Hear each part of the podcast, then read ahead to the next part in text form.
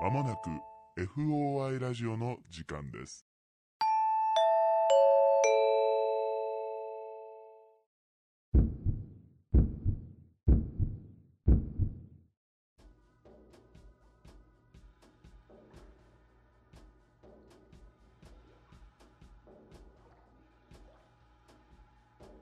皆さんこんばんはオカルト捜査官の FOI ラジオです本日の担当捜査官はナンバー39の D 山本とナンバー41の K 横山でお送りいたします。お願いしますこの番組はオカルト初心者の我々がオカルト捜査官に扮し、一般人の一般人による一般人のための会談をテーマに、身の回りの不思議な体験、恐怖経験などを操作し、皆様にお届けする番組です。はいありがとうございます、はい。というわけで今週も始まりましたねはい。20回超えてきたね超えたね。どうですか？コンテンツ数も全部で30個以上か。あそんなになった？確かなってたと思う。ライブ配信とかも含めて。ああそうですね、うん。どうですか？慣れてきましたか？そろそろ。最初の23回これ毎回これ聞いてたよね。あ、そうね。どうですか？最近みたいな。しかも同日にね。そうそうそうそう。同じ日に収録したやつだからね。そうそう。そんな変わんねえよみたいな感じでしたけれども、はい。ね半年ぐらいですか？もうそんな経つか。そうだね。はい、うん。ね。あつい先日200名チャンネル登録者数。はい。ありがとうございます。突破しまして、はい。ネオホラーラジオさんはい。の番組に階段を投稿させていただけてはい。ブーストしたね。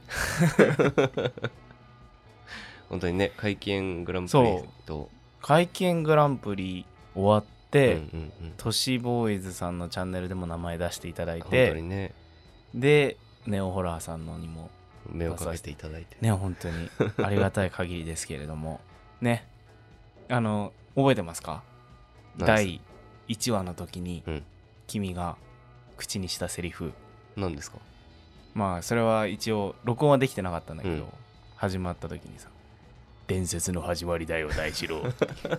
え、入れてなかったっけそれ？」それ俺が言ったやつをうんエコーかけたのね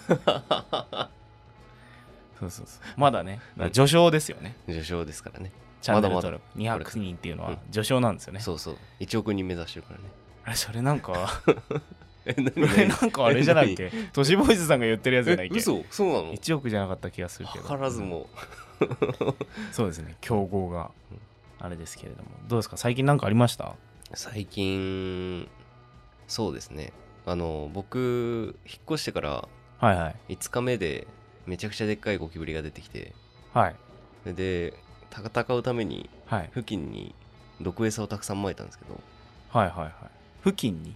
あの、マンションの、自分の家あのあそういうことね。周りに。ね、大付近とかの付近かと思ったの。何言ってんだろうこの人って思った。それを、うん。はいそれが功を奏したのか、はあの、ベランダで数匹、いはい。奴らが死んでて、おおでも壊滅させたね、俺マンションのゴキブリを、ーあそうなんだ。僕の独力で、駆除業者みたいなことやってたのねじゃあ お疲れ様でしたはい。あとね、ネズミがいるみたいで、もういいよ害虫駆 害虫害獣駆除の話はもう えめっちゃ物音聞こえるんだよね。大夫。丈夫ですもう本当に、トントントントントントンみたいあそうなんだそそれ本当にネズミなのですか？な。わからぬ。でなんかさ俺さ、あのーまあ今新宿中野とかのうんうん。あたりがこう拠点なんですけど、はいはいはい。なんか変な話を聞いたことがあって何ですか？あのですね十二層通りっていううん。新宿中央公園のうんところを通ってるね、通りがあるのようん。で甲州街道の方に抜けていく通りがあるんだけど、うんうんうん。そのね十二層とえっ、とあ違う山手通りだうんうん。十二層と山手通りの交差点の手前新宿側うにん。ベンツのお店があるのね。メルセデス・ベンツの、うんうんうん。でその前あたりですごいなんかゴスロリみたいな格好をした人が、うん。めちゃくちゃでかいテディベアのぬいぐるみをほ抱きかかえて立ってるみたいな話を聞いたことう。があって、うんうんうんうん。有名なんだ。有名なのか何なのか知らないんだけど、うん俺も見てこの間おういたんだ。夜中へえ。え夜中マジでうん。仕事終わって帰ってだから2時とかうんうんうんうん。ぐらいに立ってて。へえ。そんな夜中なんだ。昼間イメージしたけどえでさあなんか車待ってるとか、うんうんうん。なんか誰か待ってるとかだったらわかるじゃん。うん。じゃなくて突っ立ってんの。マジで。で消えたりはしなかったよ。うんうん水だけど、でもねなんかどこを見てんのかわかんないんだけどうん。じーっとクマをうん。マジであのめちゃくちゃでかいのそのテディベアも。多分その女の子高めの靴履いてるから160以上タッパあるんだけど、うん。ギリその抱きかかえてるテディベアの足が床につかないぐらいのマジででかいテディベアを抱いてうん。立ってんの。へえ5度見ぐらいしたよ俺。首壊れるんじゃないかっていうぐらいグググググってなって。でも見たくなくて。うんうんうん目合っちゃったら怖いもんね。怖い。けどいる。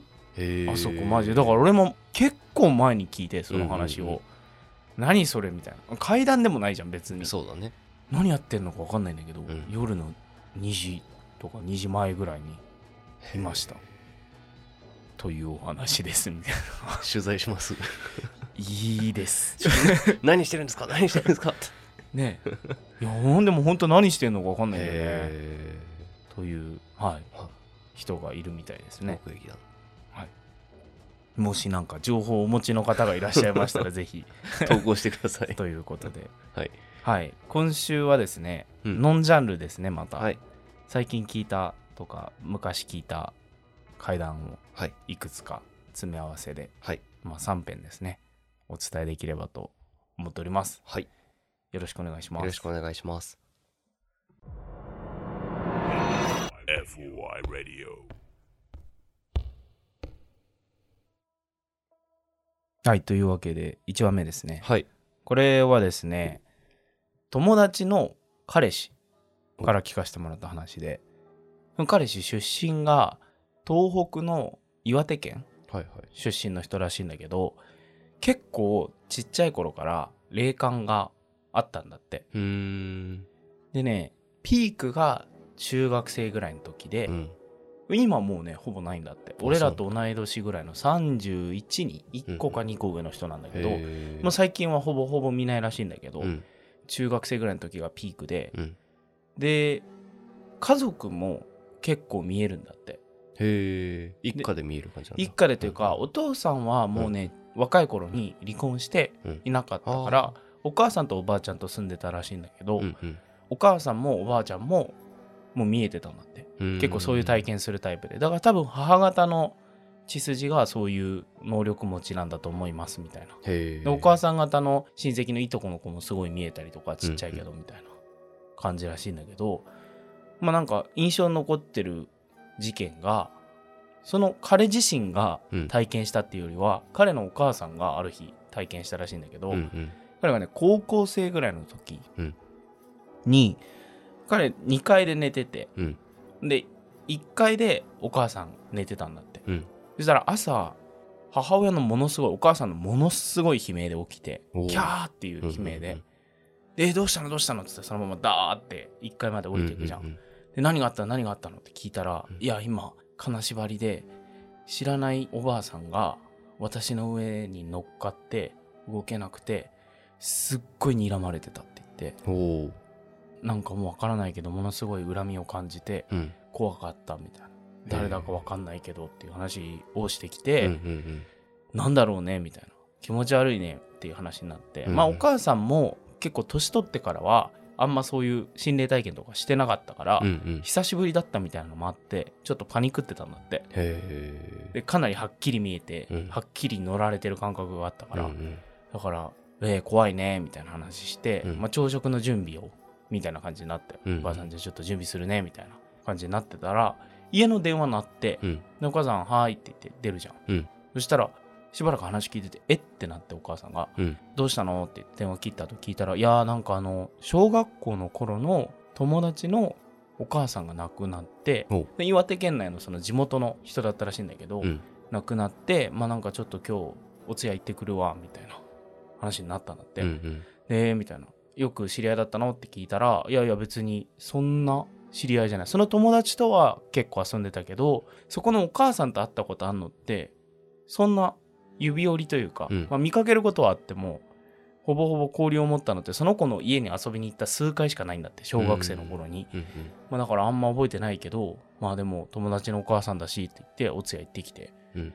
でそこからお母さんに聞いたらそのお通夜に行って家を見るじゃん。うん友達のお母さんの家を見たら、朝自分の上に乗っかってうん。めちゃくちゃ睨んでた女の人だったんだってそれが。うん。でだから多分亡くなってうん。私のところに飛んできうんて、うん。金縛りに合わせて上で睨みつけてきてたのは多分あの人なんだけどへ何の覚えもないんだって。だ最後に会ってんのが、うんうんうんうん。そもそも小学生の時とかだから、うんうんまあ何十年も前なんだって。顔覚えてなかったんだもんね。顔ももう覚えてないぐらい、うんうんうん。ちょっと地元から離れたところに暮らしてたから、うん。へだからもう全然会ってなかったんだってなんで上に乗られたのかも分かんないしうん。金縛りなのかっていうか、ましてや睨まれてた理由がもう全く覚えがなくて。だからこそより一層気持ち悪かったみたいですっていう話を聞かせてくれました。FOI Radio これ俺の大学の後輩に聞いた話なんだけどはいはい。そいつすごい海好きなやつでうん。毎年夏はどっかの浜に行ってうん。スキューバダイビングとかうん。絶対しますみたいなうん。やつなのよそれで今でもそうなんだけど仲良しの4人ぐらいのメンバーがいていつもそのメンバーで夏は遠征みたいな感じでいろんなとこの浜に行ったらしいんだけど、うん。その年は沖縄のある海岸に行ったんだって。で、学生時代からさ、今はそんな別にお金ないわけじゃないけど、学生時代はマジで貧乏だったから、うんその予算の中のどこを削るかっていうと、その宿泊施設、ボロボロのところに泊まって、まあそうだよね。そうそうそう。そこで絞ってたんだって。うん。で、その年も安めの宿を予約して、うん。沖縄に行く予定だったらしいんだけど、なんか嵐があったかなんかで、到着がかなり遅れて、うん。宿に到着したのが11時とか12時とかだったんだって。真夜中に着いて。で、まあ着いたはいいけど、実際予約してたところを見てみたら、めちゃくちゃボロボロの民宿で、はいはいホームページとかからさ、予約してるから全然わかんなくて。で、一泊2、3000円とかだったらしいから。たまにとんでもなく安いのあるよね。そうそうそう。沖縄とかね。あるある。なんか、そんな感じのところで、わっと思いつつも、まあ、1、2泊しかしないからいいかってことで、泊まることにしたらしいの。うん。で、中入ったらおばあちゃんがいて、まあいらっしゃいって言って、あの、部屋に案内してくれたらしいんだけど、もう中の部屋もかなりボロボロで、もういつ書いたんだみたいな畳うんの、まあ8畳ぐらいの広さで、うんまあなんか収納のさ、うん。障子の立て付けとかももうガタガタだし、はいはないかなか開かないみたいな感じで、まあよくここまでボロボロで経営してんなっていうようなうん。感じのところだったらしいのよ。で、極めつけにトイレの電気がつかなかったらしくて、はいはい、はい。電球切れてんじゃんってことで、なんでチェックしてないのかなみたいな。うん。ので、下のおばあちゃんに言いに行ったのって、ちょっとすいません、トイレの電気が多分切れてて、みたいな。電球ないですかね？って言ったら、おばあちゃん困った顔しちゃって、あの、設備のこととかが正直わかんないみたいな。あで、なんか別の、まあ、家族の人なんか知らないけど、別のスタッフさんがいて、その人がなんかいろいろ設備やってくれるらしくて、ちょっとその人がいないとちょっと物の場所がわかんなくてっていうことで、まあもう夜11時、12時とかだったから、うん。まあじゃあ今日は諦めるかってことで、うん。まあトイレもさ、まあ男4人だから、うん。まあ最悪開けっぱなしですればいいっしょ、ぐらいな感じで、うんあんま気にしないことにしたなって。で、まあその日はコンビニから適当に酒買ってきて、まあ明日海で遊ぶのに備えましょうって感じでうん。寝たらしいのよ。うん。で、別に宿で何があったってわけでもないんだけど、その旅行が終わってしばらくして、スマホで撮った写真を整理してたんだって、その旅行中の。うん。で、宿の中でさ、その酒漏れをしてた時のうん写真が何枚かあったんだけど、うん。そのうちの1枚にすごい違和感を覚えて、うん。なんだろうな、なんだろうなと思って見てたらうん。気づいたらしいんだけど、うん。トイレが映ってて、うん。トイレのドア開けっぱなしにしてあったらしいんだけど、うん。その電気がついてるんだって。うん。うん。で、あれ？と思って、うん。他のトイレが映ってる写真を見たら、うん電気消えてんだって。その1枚だけがなぜか電気がついて見えてて、ほうほうほう。で、なんだこれと思って、うん。そのグループの LINE にさ、なんか電気ついてる写真があるんだけどって言って投稿したんだって。うん。そしたら、え、おかしいおかしいみたいな。うん。あの日は絶対に、次の日なんか電球交換してついてたらしいんだけど、うんあの日は少なくとも電気ついてなかったみたいな。うん。で、もしかしてさ、みたいな。他の写真は消えてるんだから、これ心霊写真なんじゃないのみたいな。話になったなって。まあ変わってるけど、うんなんか、ええー、みたいな、怖い怖いみたいな、の話をしてたら、そのうちの一人が、なんか思い出したらしくて、うん急に話してくれたのが、うん。なんかその日の夜に、トイレ行きたいと思って目覚めたんだって、一回。酒盛りした夜ってこと？そうそう、真夜中に。うん。で、トイレの方見たら、うん。電気がついてたんだって。うん。うん。で、やっぱさ、消えてるのを覚えてたから、うん。え、なんで？と思って、うん。なんか怪しい感じがすると思って、うん。その日はもうそのまま寝ることにしちゃったんだって。まあいいや、みたいな。トイレ我慢しちゃおうと思って寝たんだって。うんそしたらそれが夢の中の夢みたいな感じだったらしくて、うん。もう一回寝た瞬間に目が覚めたんだって。現実の世界で。うん。で、あ、トイレと思ってトイレ見たら、電気消えてたんだって。うん。で、そのまま用を足しに行ったらしいんだけど、うん。まあ、そんな話さ、別に寝ぼけてたかもしれないと思うから、うん。人には言ってなかったんだって。電気ついてた気がするっていうだけだもんね。そうそうそう。それで、自分の中でも特に、まあ忘れてたことだったらしいんだけど、うんその写真を見た瞬間にパッと思い出してうん話してくれたみたいな。だからその写真が、その夢の中の世界っていうか、別の次元を、そうやって一枚切り取っちゃったのかなみたいな。っ電気がついてた世界線の写真みたいなね。ていう話を聞きました。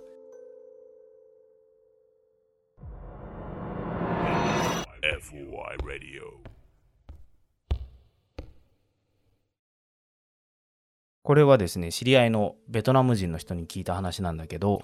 まあ、彼今ね、30過ぎぐらいの人で、うん。で、日本に来る前、そのベトナムにいた時に、当時彼が10代後半ぐらいの時にう、んすごい友達のうちで流行ってた遊びがあったんだって。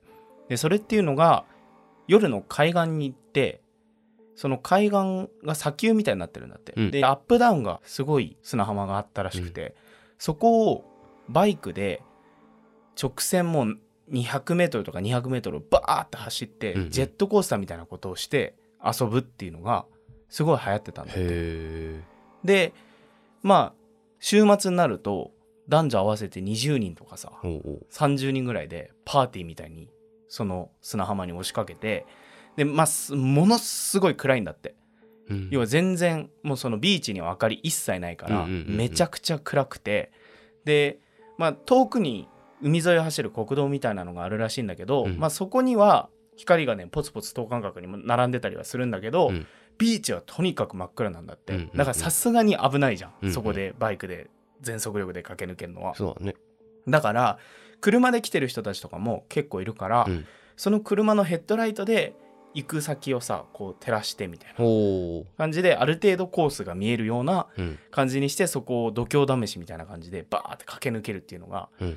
流行ってて、まあ、転んだりするやつもいるけど大怪我はしないみたいな、まあ、砂地だもんね。そうそうそうみたいな感じの遊びが流行ってたんだって、うんうん。なんかアメリカのさドラマとかに出てきそうじゃん映画とかに、ね、なんか。そうっていうのが流行ってたんだってでその時もその俺に話してくれた彼と友達56人ぐらいかな。うん。がバイク持ってきてて、まあ、それ以外の人たちは車とかでみんなワーキャー言いながら見ててみたいな感じでその度胸試しでバーってそこを駆け抜けてて何周かするんだって、うん。でもめちゃくちゃみんなスピード出してて、うん。テンションマックスで上がっててうわーってなってて、やばいやばいみたいな。次誰行く次誰行くみたいになってる時にそのうちの一人がその流れを止めてきてちょっと待ってちょっと待ってみたいな。う。うんなんかもうみんな、え、な、何何？みたいな。うん。今テンションこんだけ上がってんのに何なの？ってなったら、その子が、いや、俺さっき、その直線をバーって走ってたんだけど、その、さっき言ったさ、遠くに海沿いを走る国道があるって言ったでしょ、で、そこに等間隔に光がね、街灯みたいなのが立ってるんだって。うんその街灯がまあ下に光が落ちてるじゃん。を通り過ぎるたびに、その街灯の真下に男の人が立ってると。で、1個目の街灯を通り過ぎた時にそこに人が立ってるのが見えて、え、何やってんの？あそこでって思ってんだけど、勢いのままそこ通り過ぎるじゃん。ううんそしたら遠くにまた2本目の街灯が見えるの。うん。うん。そしたらその下に全く同じ男の人が多分立ってんだって。へえ。え？って思ったらうん3本目4本目とずっとその男がうん。その街灯の下に立ってると。であの男がなんだか分かんない気持ち悪い俺もうやりたくないみたいなことを言い出して、うん。いやいやお前何言ってんだよってなってうんうんなあビビってんのかみたいになってたんだけど、まあ、ちょっと逆にそれ面白いねみたいな話になって、うん。みんなでその街頭の方とか見に行ったんだうんけど結局何もなかったんだって。なんでお前ガセかよみたいな。うん。ただビビっただけだろみたいな感じで、まあ、その日結局そのまんま解散になっちゃったんだって、はいはいはい。お前さみたいなその見たって言っちゃったやつはお前さって言われてて、うん。いやいや俺ほんと見たんだってみたいな感じで。で帰ることになってで車で来た人たちはみんな車で帰って行って、うん。でそのバイクで来た56人で最後10列でその海岸沿いのさ道を走ってその自分たちの町まで帰っていくことになったらしいんだけど、うん。並び方としてはその俺に話してくれた人は真ん中のあたりにで走ってたんだってその10列のバイクで最後みんなで帰る10列の真ん中のあたりで帰ってて、うん。でさっきその街灯の下に男を見たって言ってた彼はうん。一番後ろだったんだって。ほで帰ることになうって、うんうんじゃあはい帰ろっかって言ってみんなで走っててその九段のね海岸沿いの道を走っててまあ確かに横に街灯はあって、うん。その俺に話してくれた人もそのさっきそんな話あったから街灯の方見てんだけど何もなくて、うんマジで何の話だったんだろうなと思ってたら、うん。一番後ろ走ってたその男を見たっていう人が突然転んでほでみんな止まれ止まれってううんなって、うんうん。大丈夫か大丈夫かってなって集まってまあそこそこスピード乗ってたんだけど、うん。まあ、別に意識とかはあって、うん。いやいやいやみたいになっててどうしたどうしたって聞いたらさっき男の人見たって言ったじゃんって言って、おおって言ったらまたいたみたいな話になって、えでみんな「え何言ってん何言ってんの?」って「いや俺も見てたけど何もいなかったよ」って言ってんだけど、その彼が言うには、まあ、帰りその道を走ってるじゃん。うん。でやっぱ街灯の真横を通り抜けていくわけそのバイクで、そうするとさっきは遠くからだったから分かんなかったんだけど、うん。やっぱりその男が街灯の下に立ってて、ううんわやばい見ちゃやばいと思ってたんだけど、うんうんうん。横目でやっぱ気になるから追っちゃうじゃん、うんうんうん。そうすると男が最初顔伏せてたんだって、うん。下向いてたんだって、うんうんで街灯次の街灯に行くとやっぱり男がいるんだって同じ男が、うん。顔伏せてんだって。って言ってどんどんその街灯の横を通り過ぎていくたびにやっぱりずーっと男立ってるんだけど気づいたのが男の顔がだんだん上がってきてんだって。へだから顔が見えそうになってるって、えうんうんうん。でうわこれ見ちゃやばい見ちゃやばいと思ってもうほんと次の街灯のところ行ったら完全に男と目が合うぐらいの高さまで顔が上がるって思った時にハンドルの操縦が急に効かなくなって彼そのまま転んで今止まっちゃったんだけどって言ってえー、何それ何それってなってて、まあ、街灯あるんだけど、まあ、やっぱその下には何にもいないんだってっていう話があって、うん。すごい怖かったんだよねっていう話をそのベトナム人の彼が聞かせてくれて、うん。で彼は日本に来て23年って言ったかな、うんうん。今。IT 関係の仕事してる人なんだけど、日本語が喋れないんですよ、うん。外資系の企業で働いてる人で,、で俺もこの話英語で聞いて、うんうんだから別に日本の話とか全然知らない人なのね、うんうん要は。日本の文化とか、うん。でなんで俺がここを強調するかっていうと、うん。俺この話聞いたことあんのよ。へえ全く同じではないんだけど、う俺もね若干うろ覚えではあるんだけど、うん。村上ロックさんうん。が北海道でうん。知人が体験した話かなんかで、うん。海沿いの道をうん。走ってると、その街灯が立ってて、うん。その下に人がいてで顔を伏せてるんだけどどんどんその街灯の下を通り過ぎるたびに男も移動していくと。へで顔がだんだん上がってきたんですっていう全く同じ話をしてて。へえ。でこれがねうん。国内だったら、うんうん都市伝説的なもんかなって思うじゃん。うんうん。なんだけど海を越えて、うんそのベトナムっていうところで全く同じ話がしかもこれってなんかさよくある話でもないじゃん。そうだねすごい限定的なさ話じゃうん。そのバイクで海沿いの道を走っててみたいな。うんうん全く同じシチュエーションのうん階段を体験してる人がいるっていうのがすごい面白いなと思って、不思議だねうん、っていう話でした。FOI Radio.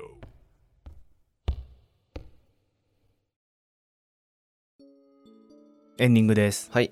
というわけで3話話していきましたが1話目お母さんの上でその昔友達ね昔会ったことある友達のお母さんが睨みつけて乗ってたっていうのが。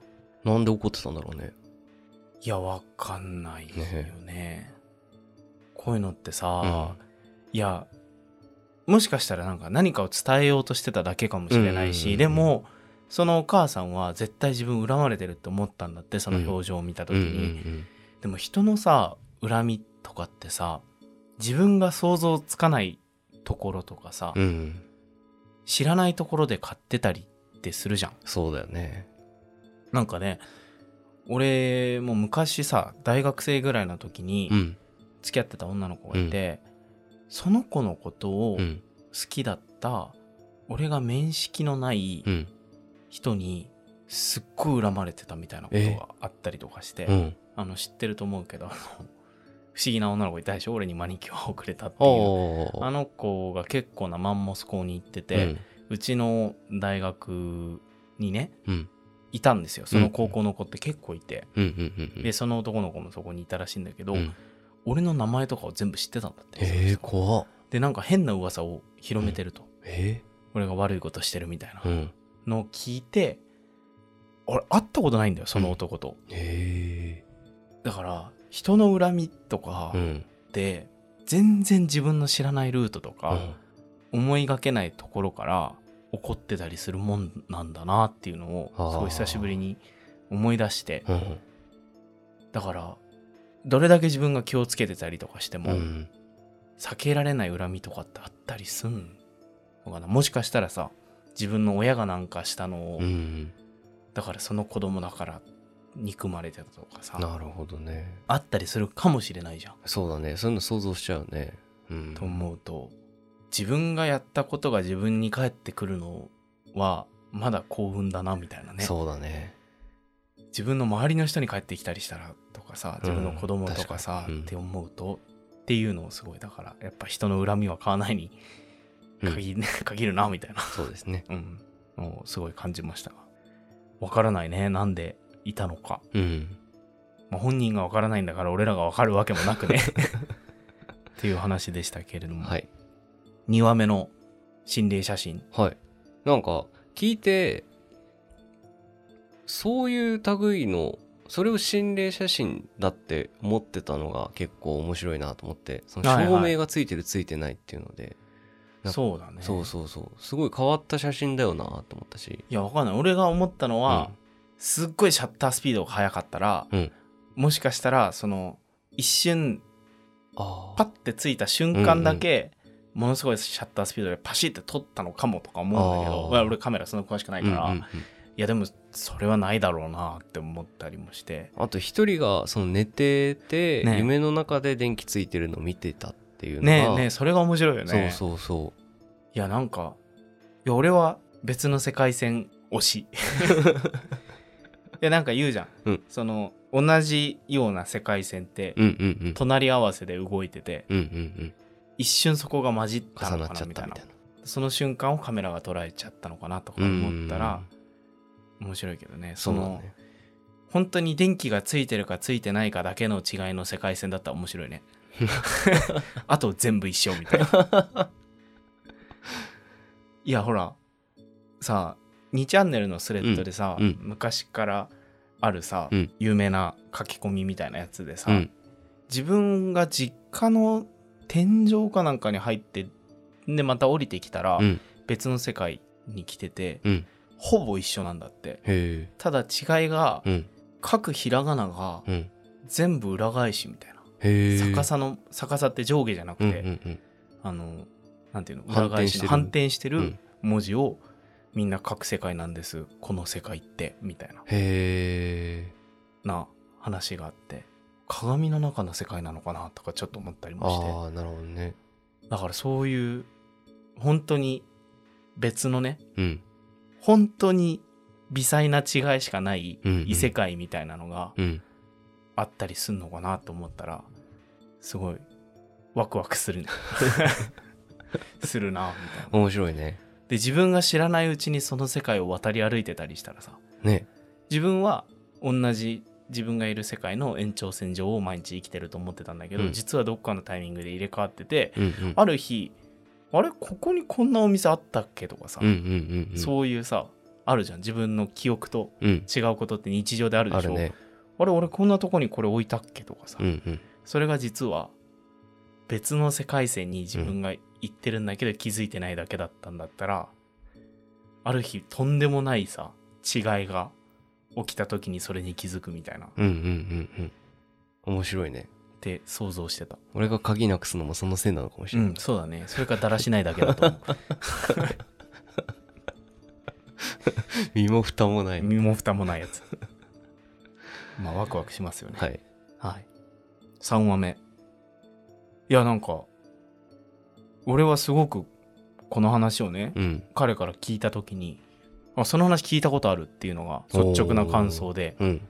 その、伝統の下に男がいて顔がだんだん上がってくうんって、うんうんまあ、ある意味階段の構造的にはさ、よくできてて怖い話じゃん。うんうん。だけど、それが、まあさっきも言ったけど、国をまたいでうん。同じ形の話が存在してるっていうのが、うん。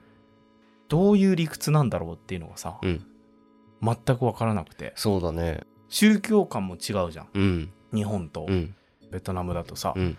多分幽霊幽霊感っていうの？うんうんうん。とか死生観とかさいろいろ違いがあるはずじゃん。そうだね。だけど同じような形の階段がうん。あるっていうのがどうどうしてなんだろうっていうか人として同じものを見たとしかうん。説明できないんじゃないかなってちょっと思ったりもして、うん。人がさ臨死体験をした時に見るものが一緒とかってあるじゃん、うんうんうなんだっけ？あの薬物。違法薬物。LSD とか？LSD じゃなくてほら。脳が可視体験 DMT だっけ？うんうんうんあのアヤバスカとか言ってたけどさ、脳が可視体験味わうんだっけ？うんうんうん。臨死体験に近い状態になる。に脳がうん。達して、うん。それで苦しまないように人が死ぬ時に脳がなんか分泌するんだよね、うんうん。その気持ちよくなるような成分をさ。でそれを体験できるみたいなまあもちろん違法薬物なんですけど、うん。とかそれがお茶からね植物とかが生成するんだよねその成分は確か。そうだね。だからそれを抽出したうん。お茶とか飲み物が、まあ、南アメリカとかね、うん南米でね。南米でうん。結構あったりとかする。宗教のうん。儀式に使われたりするやつなんだけど、うんうんうんそれを摂取するとみんな同じ景色の中に行って臨死体験をした時にうん。同じ光みたいなのに合うんだうーん。だから宗教観とか別でうんみんなその臨死体験とかをすると同じ存在多分それが神様なんじゃないかって言われてるみたいなのを体験する。だからそこにはうん。宗教観もうん。死生観もその幽霊に対する考え方とかも全部オカルト感みたいなのも関係なくてうん。同じものを見てるみたいなのを聞くとうん。あそれってある意味本質に近いのかなって思ったりもするじゃん。うん。だからなんかその国をまたいうでん類型のあるうん。階段とかってうん。ある意味なんかその幽霊とかの本質がそれで浮き彫りになるんじゃないかなみたいな。そうだね。その重なる部分を削り出していくと普遍的に人が感じてる幽霊感とかそこに本当に見える幽霊みたいなものがあるのかなとか思ったりしてそうだね。ちょっと面白いなと思ったから。面白いよね。一気に。その日本での話もあったっていうのを聞いてかなりガラッとうん。印象が変わったっていうか、うんまたねほ単体で俺聞いたことはなかったからさ、うん。怖い話だなと思ったけどうん。またね、まあ、どっちでも起こってたとしたらそれはそれでめちゃくちゃ怖いし。そうだよね。ん。同じ例ではないんじゃないかなと思うけど、だから例えば同じ亡くなり方をした例なのか、それとも例えば妖怪もののけの類なのか、とか思うとさ想像したよね。面白いよね。昔からさ、うん。何百年も昔からさとかさガス灯の下に立ってたとかさ、うんだったのかもみたいな。その時代からいた幽霊とか妖怪だったら面白いな面白いね。思ったりもして、っうん。うーんていう。だからなんかもし類似した話をご存知の方がいらっしゃったりとかね。はい。俺らも今後もし海外の話とかね。もう俺も結構聞く機会あるから、うん。重なっていくのがあったらこういう感じで発表していければなと。そうですね。思っております。はい、はい、というわけで何か告知事項などございますでしょうか？はい。毎度ですが。毎度ですが募、集しております、してます。経験談などございましたらはい、Gmail アドレス foiradio1991-gmail.com まで。もしくは Twitter のダイレクトメールなどで、はい、ご応募ください。はい、ありがとうございました。はい。というわけで締めのお言葉お願いしますはい。いつかあなたの住んでる街へお尋ねします。オカルト捜査。F お、はいありがとうございあました。りがとうございました